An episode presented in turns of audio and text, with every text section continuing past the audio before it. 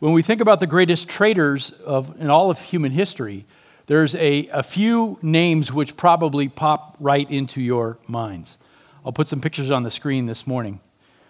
Here in the United States, it's always Benedict Arnold, right?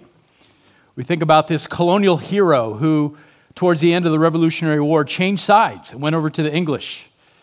If you're a student of ancient history or Rome, it's Marcus Junius Brutus, Junius Brutus who uh, was a close friend of Julius Caesar, very close friend, who ended up not just being in on the plot to assassinate him, but one of the men who plunged a dagger into the body of his friend.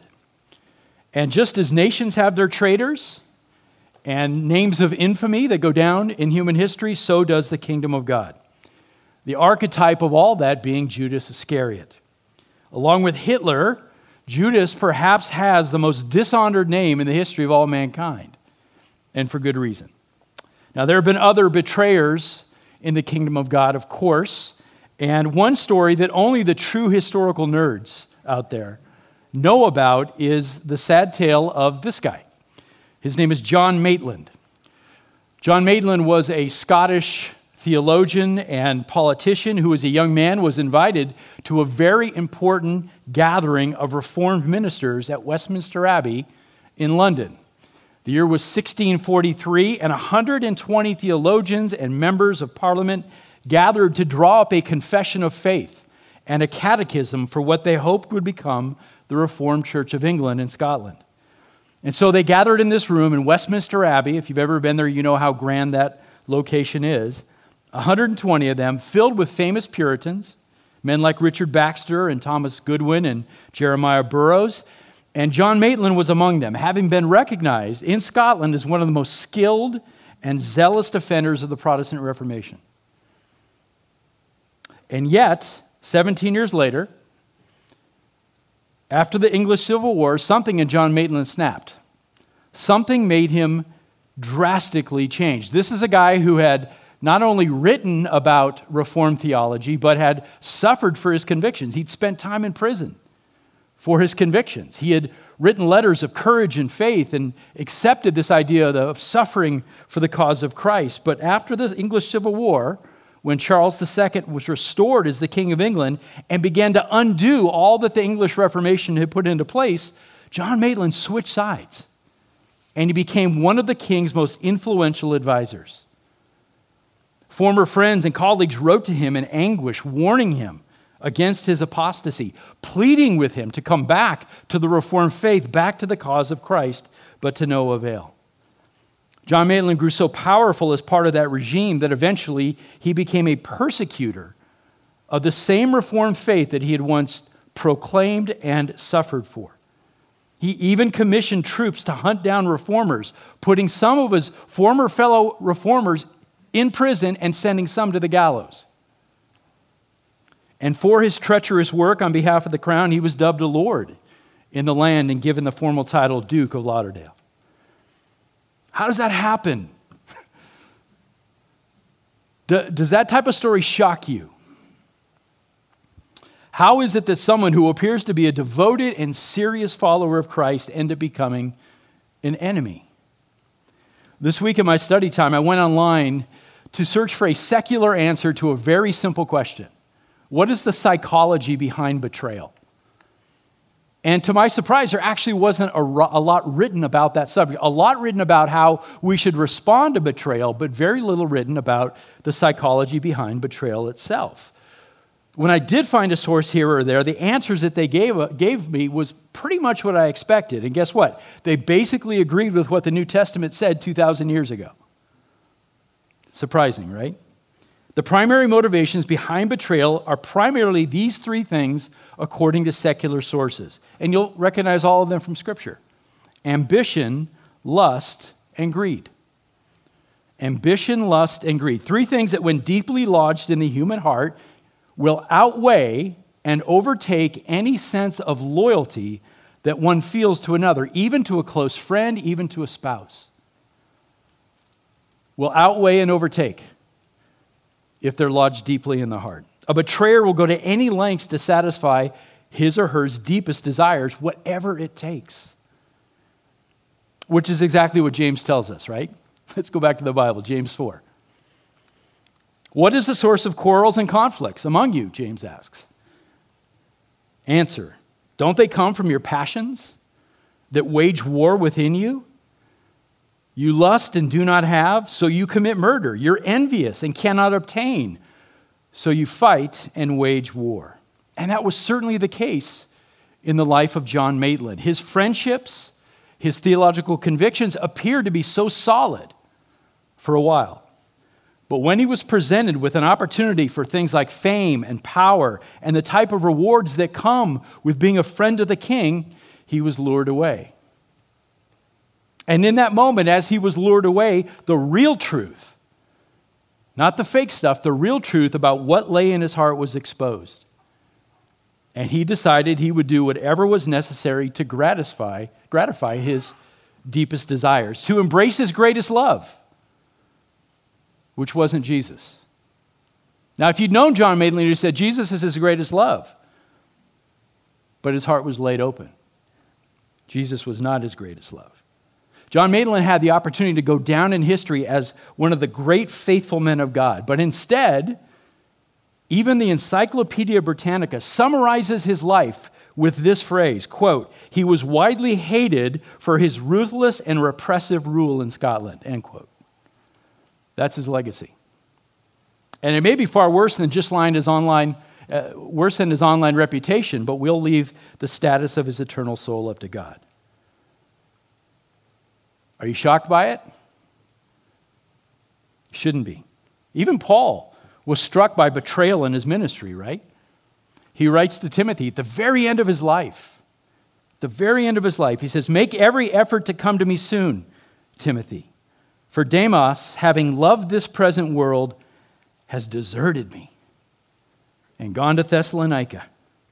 Crescens has gone to Galatia, Titus to Dalmatia. Only Luke is with me. You can almost hear the pain and the disappointment in his words. I'm sure Paul loved Demas. I'm sure he cared deeply for this man because we know Paul's character, right? I'm sure, I'm sure he invested time in him, walked through life and ministry with him, only at the very end, in his final days, to feel the sting of his desertion. And now, picture this now. You've got the greatest evangelist who's ever walked the earth sitting in a rotten, stinking Roman jail cell, facing execution and there's only one person with him to bring him comfort. You talk about having to have your hope in Christ alone. In that moment, that's what got Paul through. Now, here's the thing no experience in the kingdom of God is wasted. You may not realize it, but men like Judas and John Maitland and Demas serve as warnings to us today, lest we get lazy lest we stop thinking about important things. Who is saved? Who is saved? According to Hebrews 3, the one who does not become hardened by the deceitfulness of sin, but endures in faith to the end. That's the truth. So, a faithful track record in the past is a wonderful thing, but we'd better have a faithful present. It's one thing to have a, a, past to say, look, I got saved back at this time and I've been faithful in the past. What about now? What about now? We better have a rock solid hope for the future that's going to carry us to the finish line. Otherwise, we too are at risk. And if you're here this morning and you're like, this isn't me, this, I'm immune to this. Be careful. Consider Paul's warning to the Corinthians after telling the church about how the Israelites fell in the wilderness because of their lack of faith. Paul says this These things happened to them as an example, but they were written down for our instruction, the church, on whom the end of the ages has come. Therefore, let anyone who thinks that he stands take heed lest he fall. It's a serious warning. And here's a serious question and I'm going to give you a second to think about it. Don't say anything out loud. What would it take to lure you away from your loyalty to Christ?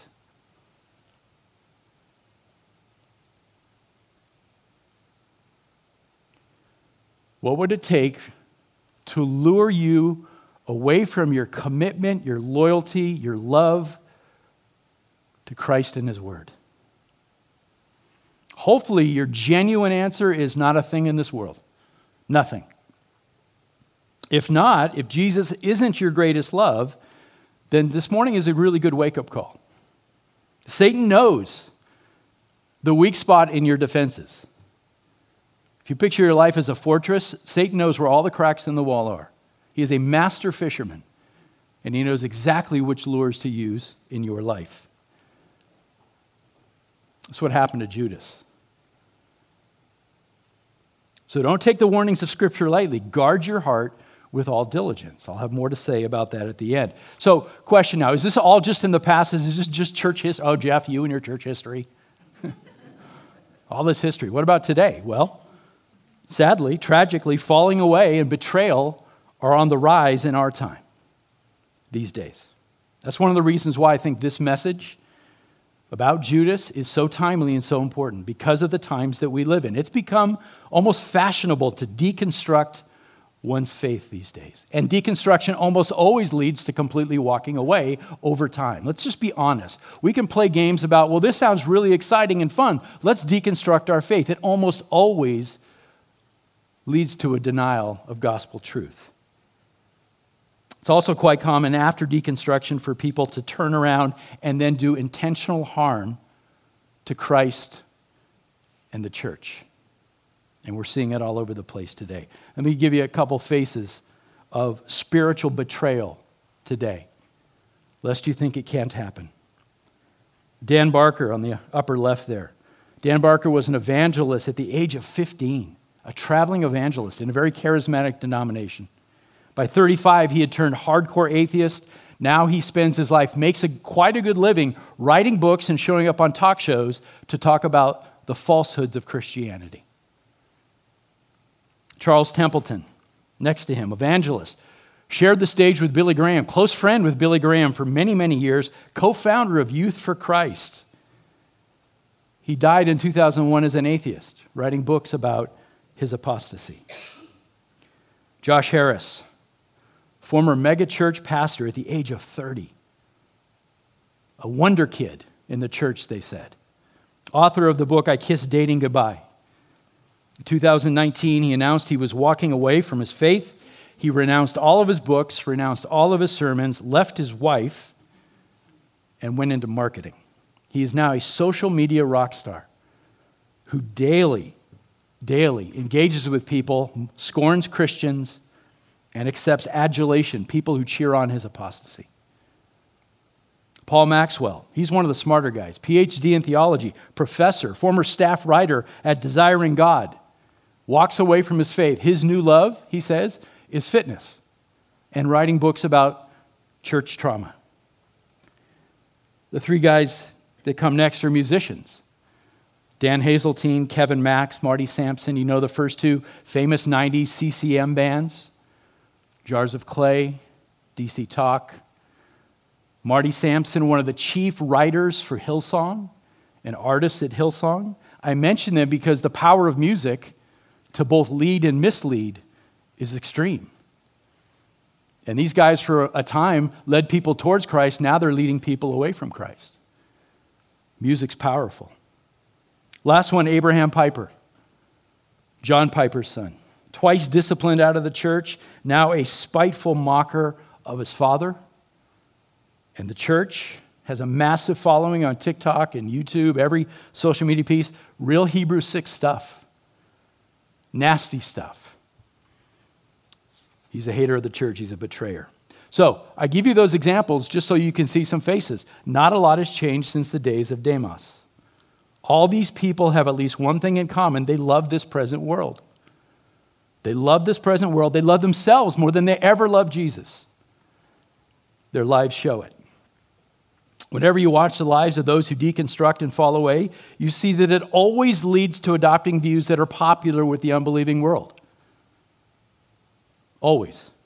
It's always a shift in worldview and ethics that moves with the flow of culture, not against it. And it ends with evolving positions on things like sexuality and gender and sin and hell and a general realigning of social values towards liberalism. And when a person gives into the lure of the world and walks away from biblical convictions, guess what? They always, always come out and they give interviews and say how good they feel now to have walked away, how good it feels, how liberating, how happy they feel. And they say, This is proof. This is my proof that I did the right thing by walking away from Christianity. And my response is always, Of course it feels good. Of course it is. You think you've gotten out from under accountability to God. You think you are now Lord of your own life. Now you can pursue all of your lusts and desires and ambitions without anybody holding you back, without any guilt. You are your own little God. Finally, you can love yourself above everybody around you. You can love yourself more than anything. And guess what? There comes with that a temporary euphoria but it's all a lie. It's a facade. You've been deceived by the enemy. What comes next then piles onto that lie. These betrayers go out and find a multitude of unbelievers who will do nothing but love and affirm them for moving towards lawlessness with them. All kinds of likes on social media, just building up their egos, making them feel better about their decision. They are celebrated by the powers of darkness and they revel in it. I follow some of these guys on social media. I see it every day how they mock Christianity and then revel in the love of lawless people. And then for many, it feels really good to strike back at what they perceive was the very thing that held back their joy all these years. They will slander God and His church all day and night. So just know that this is happening. And, and as you see it, and as you think about Demas and you think about Judas, just know that the Bible's not shocked by any of it.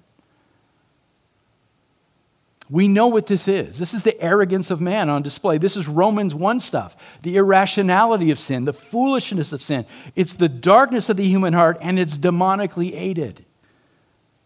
And the Bible predicts it, so we don't have to be surprised. 1 Timothy 4 1.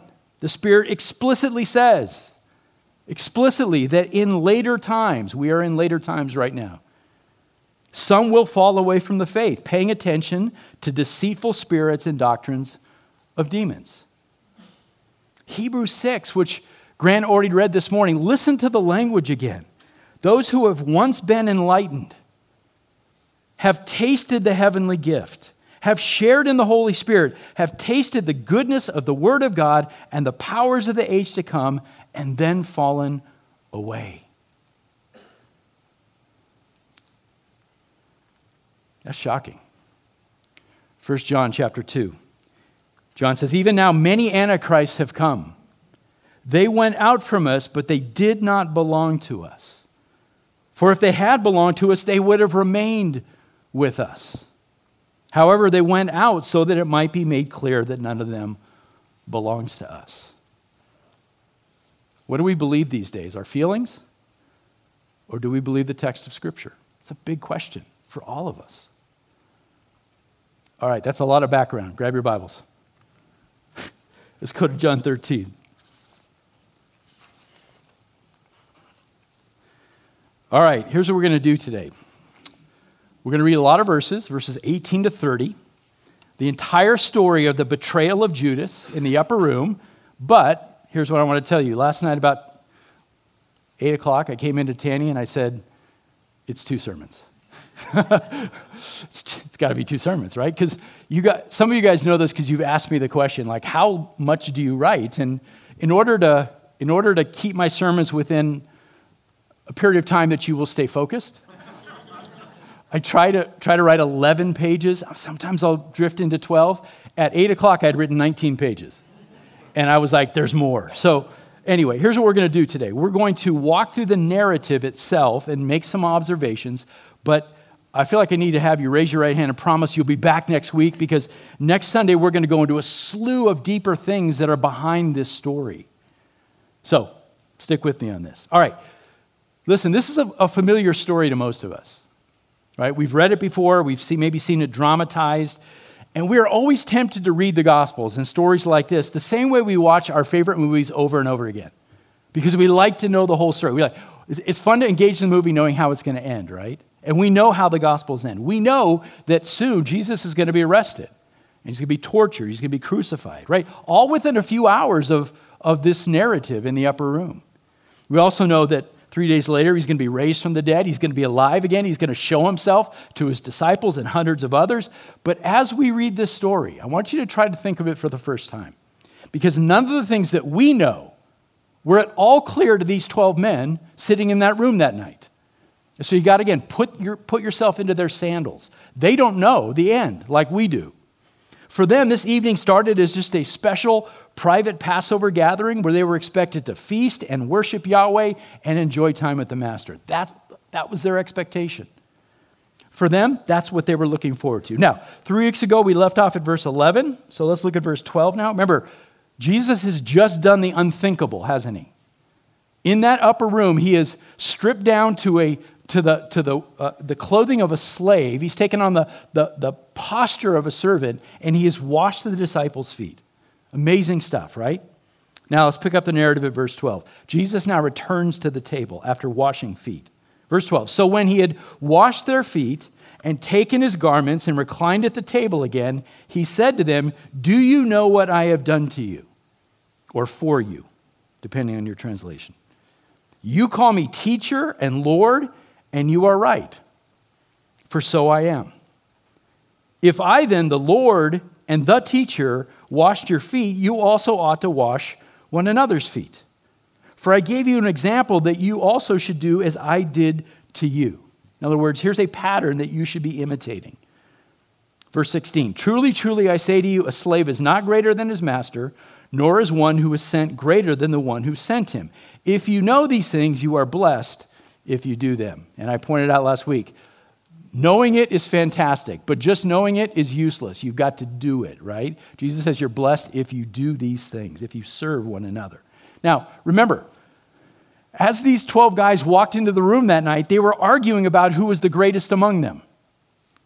And Jesus, knowing that his hour was near, set out to show them in this very visible, tangible way what it means to be truly great in God's kingdom.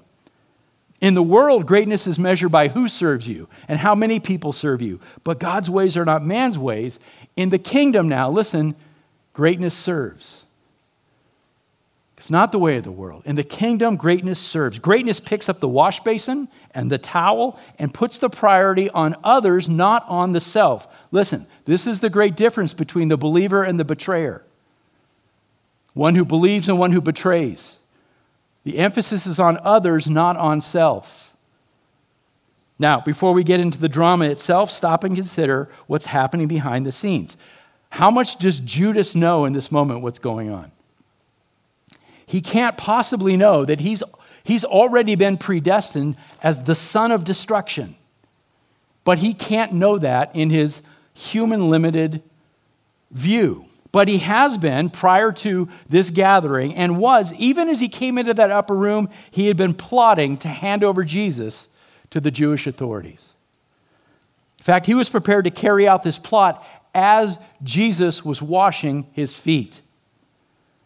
Think about that. Imagine what was he thinking and feeling as Jesus pulled up with the basin in front and began to wash his feet. What was he, what was he, what was he going through? What type of guilt and, and weight was he feeling in that moment? Now, verse 18, the drama starts. Verse 18, I do not speak of all of you, Jesus says. I know the ones I have chosen. But the scripture must be fulfilled He who eats my bread has lifted up his heel against me. So Jesus transitions here from teaching a universal principle about serving one another, and now he declares a truth that I'm guessing shocked everybody in the room, made them all go quiet. What I've just taught you does not apply to everybody in this room. Remember, this is a, this is a private gathering space. Okay? It's, it's not like we're in a room of, of several hundred people and, yeah, there's some guy, we don't know who he is. He's a betrayer. It's a small room with 12 guys. What, what I've just said does not apply to everybody, only to those whom I have chosen. Now, the room must have gone quiet as, as, as the processing of the mind is happening among these 12. You know, what does Jesus mean? So, is he saying that somebody in this room, in this group, who we've ministered together, is not chosen? But, but hold on a second, they must have thought. We've been together for three years. We've all been committed to the gospel. Jesus called all of us to this ministry. So, what on earth is going on?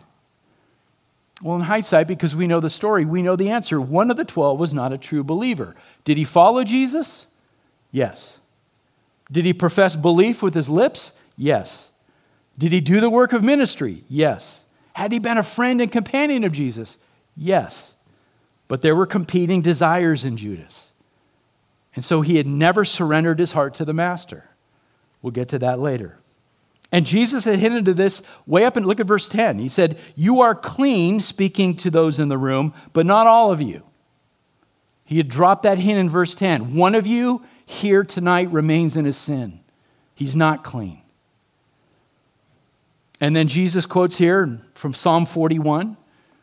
And if you look up Psalm 41, it speaks of a treacherous, unexpected attack from a close friend. Somebody here at the table who is sharing bread with us right now is about to lift up his heel against me. Imagine the tension in that room. Now, here's why Jesus felt the need to say this out loud. Look at verse 19. From now on, I am telling you before it comes to pass, so when it does occur, you may believe that I am He. The divine name, that I am. And this is such a gracious moment. Jesus knows, listen, Jesus knows how hard it's going to hit his guys when they find out that Judas has betrayed him. He knows that. It's going to rock their world and everything they thought they knew. And as the disciples put themselves through the same mental process that you and I would put ourselves through, thinking, why didn't I see the signs? Why didn't I catch this? Jesus wants to graciously prepare them and to protect them and to help them through it. So when it happens, he says, Remember, I told you it was going to happen. Remember that it was predicted in the scriptures. Understand, I knew this was coming and I voluntarily yielded to it. Do not let it rock your faith. And that's good. That's a good lesson for all of us. When we see people fall away, even celebrities, don't let it rock your faith.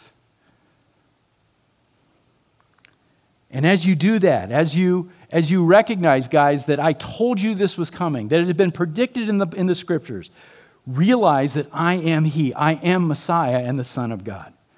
And that's the point of what's coming next in verse 20. Because as hard as this is going to be on the 11, they're going to have to get past it and press forward with the mission. Verse 20. Truly, truly, I say to you, he who receives, he who receives whomever I send receives me, and he who receives me receives him who sent me. In other words, guys, when this is all said and done, you are going to be sent out as ambassadors, and you will represent me and you will represent my Father. So you cannot get bogged down in the past. You cannot get bogged down by unbelief and apostasy and traitors. I know those who belong to me. I'm in control of this. This would be a comfort later on. In that moment, the question is how much do they understand at this moment? Probably not a lot, but this is going to be a great comfort to them later when everything is laid bare. I'm sure they were trying to process in the moment, but John does tell us one thing for sure they could see that Jesus was becoming visibly troubled. Here comes the bombshell in verse 21. When Jesus had said this, he became troubled in spirit. John sees it. And he testified and said, Truly, truly, I say to you, one of you will betray me. And there it is. No more hinting. No more vague references to, hey, this is coming someday. He drops it in plain, straight language. There is a traitor in the room with us tonight. Think about the closest friends you've had here at Oak Hill or in any church. Imagine being in a room with them and finding out one of them is a spiritual traitor. Wow. Now, culturally, it was a very significant thing to sit at a man's table and to break bread with him in fact, sharing a meal like this back in that day in that culture was like establishing a, a covenant of friendship, but now there's a traitor. And, and on Passover, at the feast of Passover, to find this out, this is a big deal. All that we've been through for three years, and now there's a traitor in our midst. How can that be? So, what happens next? Well, the physical setup of the table begins to matter from this point forward. So, I, have put this this picture up before. I'll show it to you again. It's a pretty decent artist rendering of what it might have looked like, although I would, for reasons which I'll explain in a bit, I think the room was probably bigger than the artist was able to portray here. That the table was maybe wider and the guys were maybe more spread out than this. We'll see why. But a couple of important things. The data that we have from the gospel, all four gospels, and from the accounts of the early church fathers tell us that John was likely sitting to Jesus' right. In fact, here we go. I'll start putting some names up here. There it is. See, the artist has pictured John looking young, right? Looking younger than the rest of them, which I think is great, and leaning into Jesus. And it's likely that Judas had been on Jesus' left, ironically, in a seat of great honor in a seat of great honor, but also providential and purposeful for what about, what's about to happen. Look at verse 22. The disciples began looking at one another at a loss to know which of them was speaking. He was speaking of, right? There was, there was reclining on Jesus' bosom one of his disciples whom Jesus loved. Now, that's a strange statement in verse 23, right? We don't often use the word bosom, right? Talking about Jesus' chest, right? John is leaning into him. Now, look, I know this makes some modern day men uncomfortable, but we got to get over it. Okay, if you've ever been to the Middle East, you know that that, that type of touching and affection between men is, is very commonplace. It's just a cultural thing. He's leaning on Jesus. That's how much John loves him. And John loves him so much and wants to lift up Jesus so much, he won't even put his own name in the text. He's just glad to go down in history as the disciple Jesus loved. Isn't that beautiful? Point is, John's in close proximity to the master as he announces this betrayal.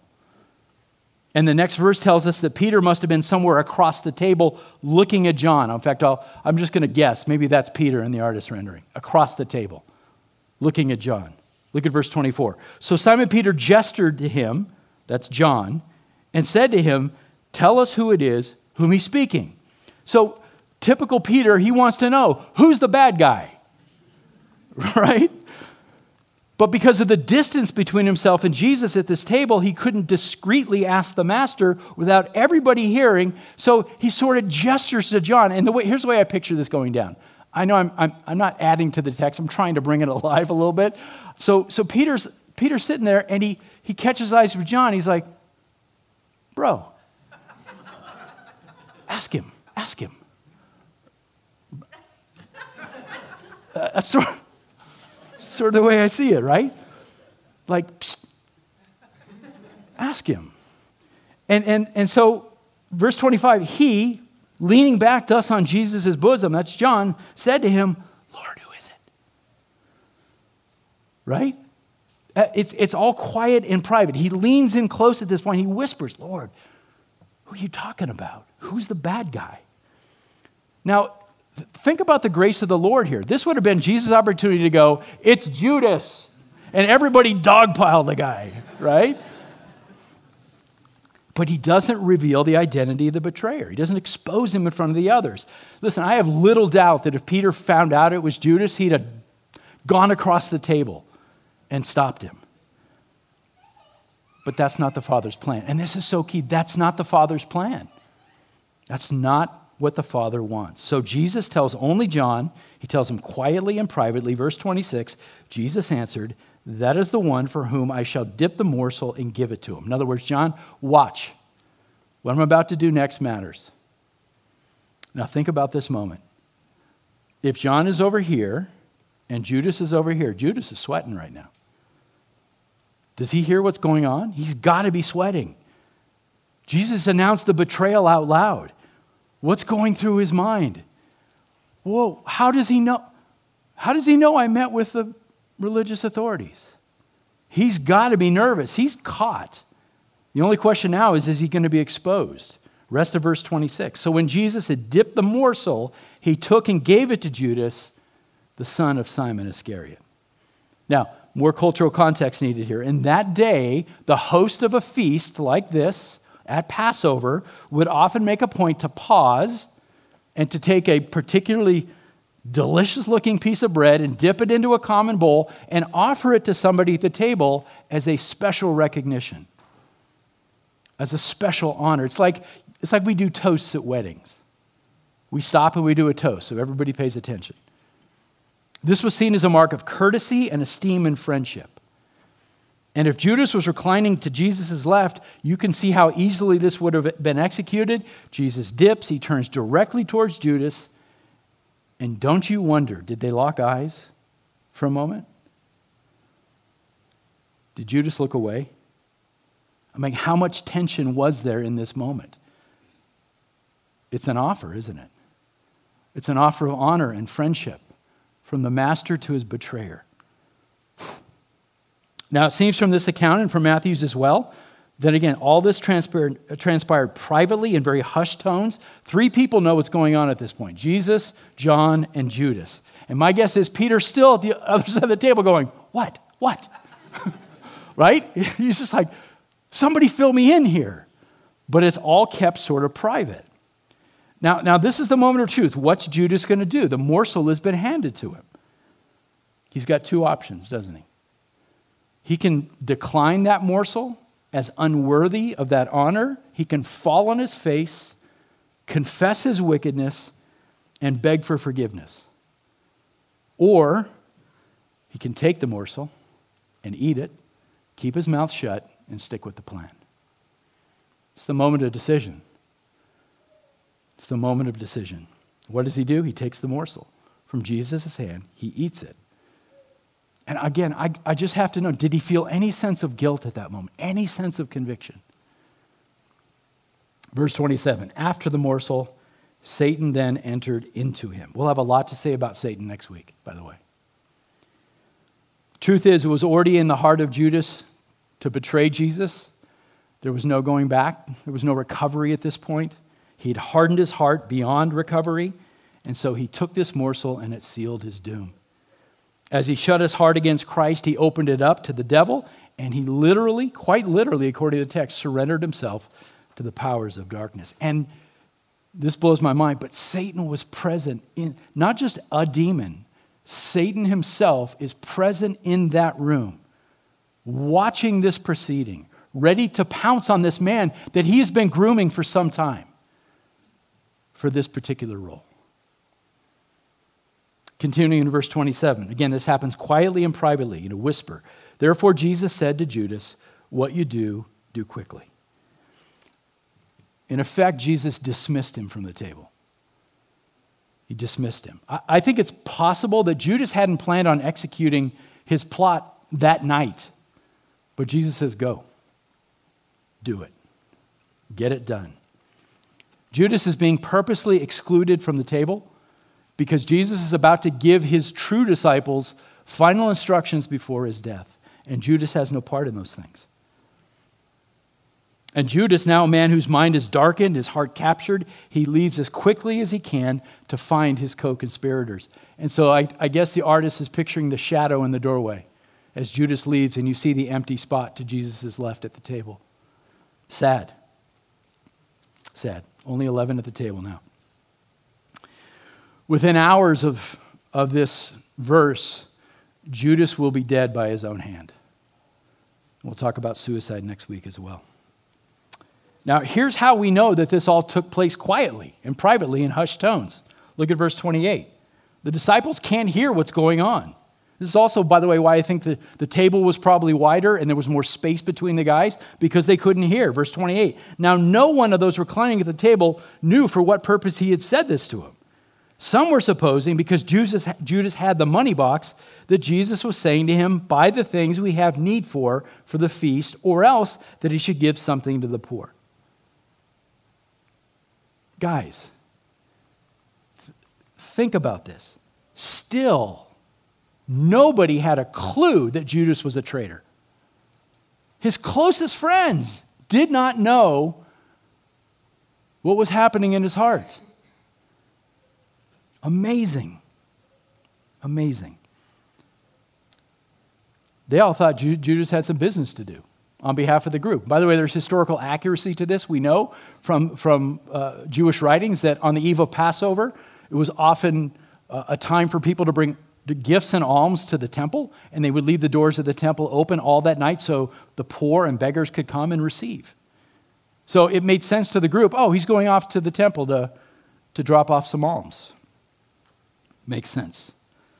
Okay, final statement from John, loaded with theology. Verse 30. So after receiving the morsel, he went out immediately, and it was night. Jesus' final act of love, the offering of that morsel, becomes with terrible immediacy the decisive moment of judgment.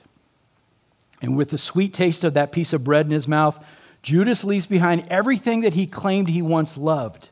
He turns his back on his closest friends. He turns his back on the master, and it says he went out into the night. That is not just the time of day, he went out into spiritual darkness. Tragic. Tragic stuff. Now, again, there's a lot coming next week. I got to wrap up soon this morning. Let me leave you with a few facts about Judas that we can learn from, something that we can take home this week. And, and, and maybe you've already picked up on some of this, but it's really important. First of all, there's no reason to doubt Judas' sincerity as a follower of Jesus at the beginning. There's nothing in the text that tells us that he wasn't sincere when he first began to follow Jesus. Uh, like all the other disciples, I'm, I'm, I'm sure he left everything he loved behind and went on the road with the Lord. And spending the entirety of Jesus' public ministry with them, he had been a faithful student, he'd been a close companion, a friend of Jesus. A friend. They would have shared many, many meals together. They would have had deep conversations as they walked all over the land of Israel. They probably sat around evening fires talking about the kingdom of God. Imagine this, they would have spent time together in prayer. Wow. From the outside, Judas's faith appeared to be genuine. I'm sure he said and he did all the right things that made him fit in with the other 11. And obviously, none of the other 11 picked up on any hint at all that there was anything wrong. And now let me stretch your mind even further. Look at this verse. Luke tells us that at one point Jesus called together the 12, that includes Judas, and gave them power and authority over all demons and to heal diseases. And he sent them out to proclaim the kingdom. So Judas was actively involved in gospel ministry as an unbeliever. He was preaching the news of Christ to others as an unbeliever. He was involved in healing and casting out demons, doing miracles in Jesus' name as an unbeliever. He never truly believed. Now, you say, well, wait, how do you know he never believed? Well, follow John's logic throughout his gospel. No one can come to Jesus unless the Father draws him. Amen? All that the Father gives to Jesus will come to him. Amen? Once they come, no one can snatch them from Jesus' hand. Amen? If they had belonged to Christ, they would have remained with Christ. But they went out so that it would be made clear that they never belonged to Christ in the first place. So we can confirm Jesus, Judas never believed, never put his trust in Christ, never surrendered his heart wholly to Jesus, was never born again. And, and here's the thing that ought to shake us up just a little bit. Because it, it goes against the, this idea of a man centered view of salvation. Listen, nobody had more direct evidence of who Jesus was than Judas. He walked with him for three years. Think about this. He saw the greatest life ever lived, up close and personal, right next to him. A life of perfect integrity and perfect obedience. He saw a perfect balance of grace and truth. He saw a perfect reliance upon God the Father. You could not design a better model of faith to be lived out in front of you, and yet Judas didn't believe. Shocking. Judas also heard all of the teaching from, from Jesus. The greatest wisdom ever spoken from a man's lips, he heard it. He heard all the sermons. He, think about this. He likely received personal discipleship, instruction from the very Son of God, and yet he didn't believe. Think about all the miracles that he not only saw, but participated in. Not only would he have seen Jesus feed those 5,000, he himself would have been part of the crew that picked up the fishes and the loaves and distributed the food. He participated in the miracle, he saw it. He would have been in the boat when Jesus stood up and calmed the power over nature, calmed the seas on the Sea of Galilee. He was there. He would have known Lazarus. He would have seen Lazarus dead for four days in a tomb, see him come out alive. What more evidence does a man need? Judas had every advantage, far more than any of us here, yet he did not believe. He didn't believe. Think about this too. On the one hand, Judas heard all of the warnings. He heard Jesus condemn the Pharisees. So he knew that there was a hell that was awaiting those who rejected Jesus. Right? He, he heard it. He heard the Sermon on the Mount, where Jesus said, Look, there's a road to life and it's very narrow, and there's a road to destruction and it's very wide. He got the warnings. You can't say, Well, he didn't, eh, he, nobody told him about hell. Wow. On the other hand, Judas also heard about the grace that was available to him. He heard Jesus tell the parable of the prodigal son, right? So he knew all about the merciful nature of God, that he could always be welcomed home and be forgiven. And still he rejected the truth and walked away. Next Sunday, we want to look at some of the potential human reasons why he did that. For today, I want you to consider this again. Greatest example, greatest teaching, astounding miracles. He saw it all, and it didn't save Judas. So, what do we learn from that? Well, how often do parents and family members and friends and church leaders beat themselves up when we see somebody fall away from the truth? Right? How could this happen, we say? Did I do something wrong? Did I, did I cause them to stumble out of the kingdom? Could I have done more? Did I fail in my teaching? Did I fail in my modeling? Well, maybe you, you didn't do as good a job as you could have. I mean, let's be honest, we all fall short, and I guarantee you didn't do it perfectly. But, but, the story of Judas shows us that it's not we who have the power to save anyone. It's not we who have the power to keep somebody in the truth. We don't have that power. We don't have the power to save. We don't have the power to keep someone who's begun a walk of faith from one day rejecting the truth. Now, it doesn't absolve us from our responsibility to strive in those areas and do the best we can. But in the end, God has to do this work. God does the work of regeneration, He does the work of justification, He does the work of perseverance. It's His work from beginning to end. If any of us are saved, it's because of Him. If any of us endures to the end in faith, it's because of him. It's by grace and grace alone. We just sang the song. That's why we pray that God would save. If we could save people, we, we wouldn't bother praying. We just work on our apologetics. This is where our theology of salvation really matters, guys. We know that God is the only one with the power to transform a human heart. So we pray. So we come to the throne of grace and we ask that God would move, that He would draw, that He would save according to His will. And we do that even as we do our part. Yes, we work on our apologetics. Yes, we fine tune our teaching. Yes, we strive to be an example for others so that they can see what a genuine saving faith looks like.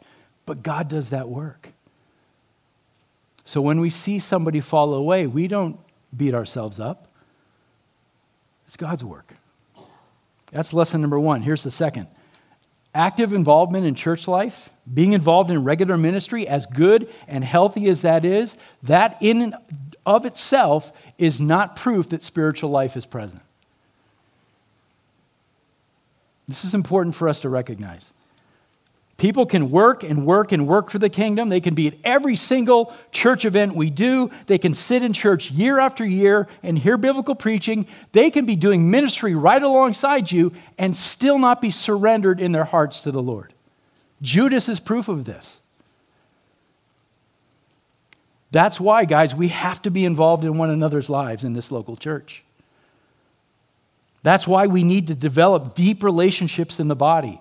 Find trusted brothers and sisters and seek to grow together. We need family in our lives who will ask us the hard questions, who will challenge us to open up our lives to one another.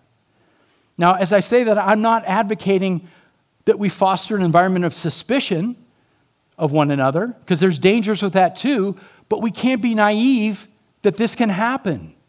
We can't act like this can never happen. Look at Demas, look at Judas.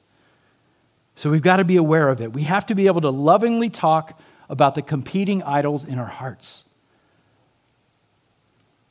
where we're being tempted, where we're struggling, what those lures are that the enemy might use to try to draw us away from our first love, and to pray for each other. We all need this. My experience in the evangelical church is everybody looks at each other and says, if you're good, I'm good, and that's it. We'll just go on with our lives, right? We'll see each other in passing, and I'll be in the back, you're in the front, but we'll sort of worship together, and you go your way, I'll go. No. That's how, that's how real people slip through the cracks. That's how real people fall away. It's dangerous. This is why promise number two in our church covenant is that yes, we are our brother's keeper and our sister's keeper. We need to walk together in love, exercising an affectionate care and watchfulness over one another and faithfully admonishing one another when the occasion arises. That is number two in our covenant. That is our commitment to each other. And if we fail at this, and if we fail to heed the warnings of Scripture and we fail to look carefully at the example of the Israelites who fell in the wilderness, if we fail to look at what drove Demas and what drove Judas to, to betray their first love, it's possible that someone here in our family, here at Oak Hill, might one day get up from the table and walk out into the night. May it never be at this church. Listen to these words that we sing all the time, and I'll close with this prone to wander, prone to wander, Lord, I feel it. Prone to leave the God I love. What's the answer? Well, the next line says, Here's my heart, Lord. Take and what? Seal it. Seal it for thy courts above. Let's bow our heads and ask the Lord to do that in our lives. I'm going to give you a few moments of quiet time to just Process, process with the Lord about what's happening in your heart right now. This is a great time to do that. Don't let it just be on Sunday mornings, but this is a great time as the Spirit has moved this morning to say, Lord, this is what's competing right now in my heart. Lord, never let me fall away from you. Take a few moments and pray.